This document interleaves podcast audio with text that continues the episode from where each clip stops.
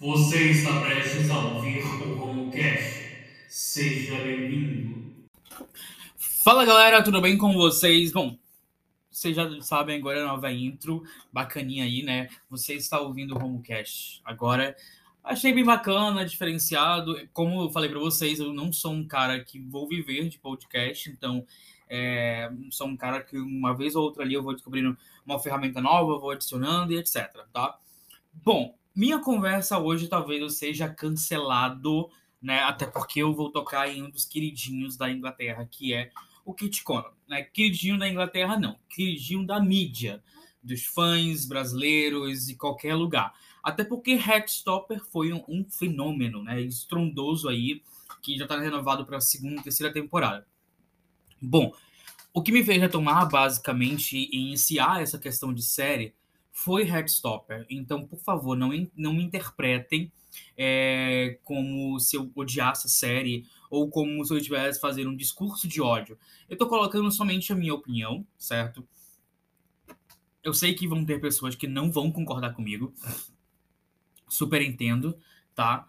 É, mas eu preciso ter esse cuidado, preciso falar sobre isso, né? Então, assim, a nova polêmica do, do Kit Conan, só para dar um contexto para vocês, o Kit tem. É, as pessoas têm pressionado muito o Kit Connor para assumir a sexualidade, como se é, se ele falasse que ele é gay ou bissexual, é, todo mundo tivesse chance, todo mundo isso aquilo. E eu já falei aqui que ele é uma criança ainda, tem 18 anos, né, já é um adulto, na verdade. E tá acontecendo tudo isso. E isso não parou, né? É a questão de sexualizar ele, a questão de hipersexualizar, na verdade, ele. Nós temos vários edits no TikTok, Instagram e várias pessoas comentando. E o assunto da vez é que estão acusando ele da prática de queerbait. Romulo, o que é queerbait? Pelo que eu entendi, queerbait é quando você coloca um papel de um, coloca um hétero para interpretar um papel de um LGBTQIA+. Né? E aí entra a questão, porque tudo começou com a Alice Osman falando que o Cash ele foi escolhido de acordo com a sua orientação sexual, né? Então, ou seja, o Joy Locke é gay, então interpreta o Charlie, né, que também é gay na série. A Yasmin, ela é trans, então ela interpreta, ela interpreta uma personagem trans e por aí vai. Consecutivamente, o Kit Connor ele deveria, pela escalação, ser bissexual, mas ele nunca confirmou isso em lugar nenhum. Ele prefere não se rotular, ele prefere não dizer e etc. E respeito isso, tá? Gravem isso. Respeito essa decisão dele. O grande problema é que ele estava gravando um filme com a Maya Rifico, né, que é uma das atrizes de é, da nova versão de Pretty Little Liars, né? The Original Sim. É incrível, lindíssima. Gostei muito dela, inclusive. E aí eles foram vistos de mãos dadas já depois da, do término de gravação do filme.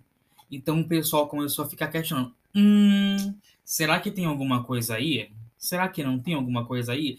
Por que eles estavam de mãos dadas se não estavam em gravação? E aí começaram a acusar ele de queerbait. E, consecutivamente, o Kit Connor é, postou no seu Twitter de que ali era muito infantil e trará, e estaria desinstalando o Twitter, né? É, isso aí já é... já vem daí. Eu tenho me irritado bastante com o Kit Connor, porque, assim, ele, embora seja um jovem de 18 anos, ele é uma das figuras mais... um dos atores mais promissores de, da agora do meio. Né? E eu acho até sacanagem, porque o, o Joy Locke, o Sebastian Croft também. Sebastian Croft já tinha uma famazinha lá de Game of Thrones, mas. E, e por aí vai. Mas o Joy Locke, etc., e companhia, eu não vejo tão, tendo, tendo todo esse destaque, entendeu? É, e eles são muito bons atores, né? E atrizes, né? Com o caso da Yasmin. E eu não vejo essas coisas, né? As pessoas não questionam a sexualidade dos dois, do, de ambos, não questionam, não enchem um saco. Eu acho que o maior hate do, do Joy Locke, como eu falei, é a questão de acharem ele feio, né?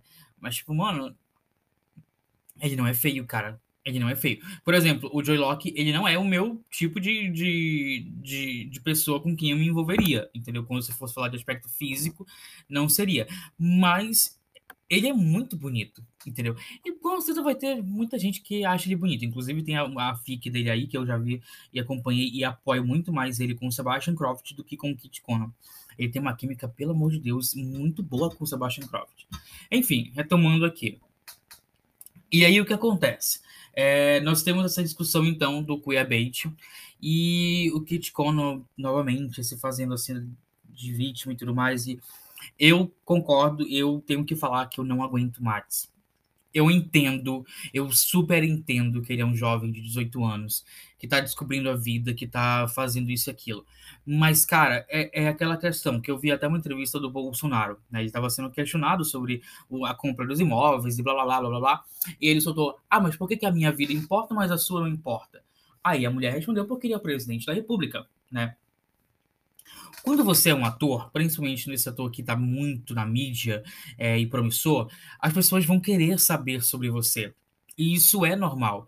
Então, assim, você tem duas formas de lidar com isso. A primeira é você dar o que eles querem, né? E fica em paz e vai ver notícia, mas o pessoal vai esquecer rapidinho. Ou você alimenta a indústria com um mistério. Você alimenta a indústria com, sabe, hum, será que eu sou? Será que eu não sou? O que eu sou? O que eu não sou? E isso vai abrir um leque para inúmeras pessoas é, te criticarem, te atacarem, falarem sobre você, falarem sobre mentiras, e aí é um desgaste todo mental. Porque você vai entrar nas redes sociais e vai se deparar com muitas daquelas coisas, né? Então, assim, eu, se fosse eu, eu simplesmente chegaria e diria: olha, eu sou, batia no peito e falava: olha, eu sou bissexual, então respeitem, eu tô com a Maia, ela é mulher, eu gosto de mulher também, também gosto de garotos. E, assim, é a vida pessoal do ator, né? A gente não pode pegar e falar para ele com quem ele deve se envolver, com quem não deve se envolver, entende? Então, assim, seria muito mais fácil a vida do Kit Connor é, se ele fizesse dessa forma, ele fosse até um, um um canal midiático de confiança, que não denegrisse a imagem dele, que não manchasse, opa, desculpa o termo racista, é, que manchasse a, a, a imagem dele, certo? E ele poderia viver tranquilamente, porque agora ele não precisa mais ficar se escondendo, ele não precisa mais ficar, é, sabe, tendo que ler notícias sobre ele, assim, gente, esse tipo de coisa. Eu não, não concordo muito mas eu acho que eu prefiro a minha parte de espírito do que ficar alimentando a indústria. Beleza, você não sabe o que você é ainda porque você é jovem. É só chegar e falar, gente, aqui ó, eu não sei o que eu sou ainda. Eu não consigo me rotular ainda, nem como hétero, nem como bi. Eu não consigo me rotular como nada ainda. Isso vai abrir um leque para diversas coisas, mas pelo menos você não vai ser acusado de queerbait, porque você não se decidiu ainda, né? Então, assim, é, eu acho que o Kit, não conheço ele, né? Mas acho que o Kit tem dado uns ataques de estrelismo. É, não necessariamente dessa forma, entendo ele é jovem e tal, mas eu acho que ele tem que começar a repensar esse tipo de coisa, inclusive a equipe de marketing dele e mídia também, porque é muito cansativo, gente. Você não vê o, o, o Joy Locke, as pessoas enchendo o saco dele por relação à, sexualidade dele. Mas existe um outro fator aí, que qual é esse fator?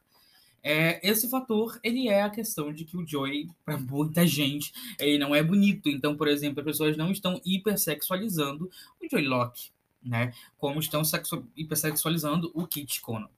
E o Kit Kono é um rapaz bonito, é um rapaz que chama atenção.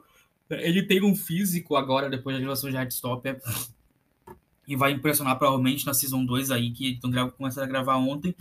Mas é isso, não tem muito o que fazer, né? É só aceitar e, e, é isso. Então, essa é a minha opinião polêmica sobre essa questão do Kit Kono.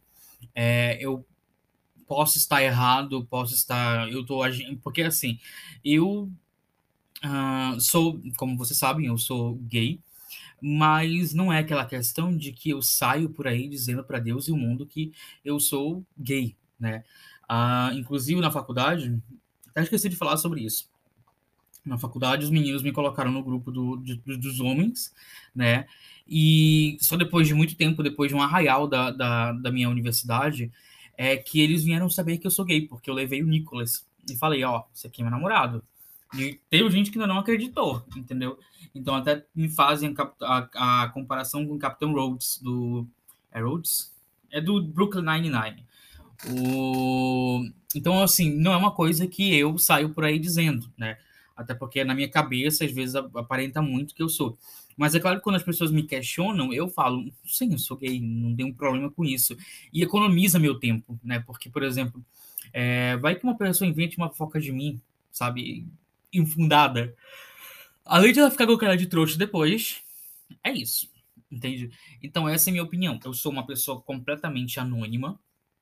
Então, é, não posso dizer na pele do Kit Kono, né? Mas essa aqui é só a minha opinião, gente. É só a minha opinião. Eu sei que para vocês, vocês vão defender a, a, a Finco, porque é, tem gente que gosta muito do Kit Kono e tal, e, e etc.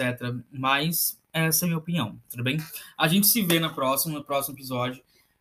Vocês já devem estar acompanhando. Eu vou divulgar. Gente, eu, é sério, eu vou divulgar. Eu vou divulgar o podcast, porque eu tô realmente esquecendo de divulgar o podcast mas eu vou divulgar eles, tá bom? TikTok, Instagram e WhatsApp.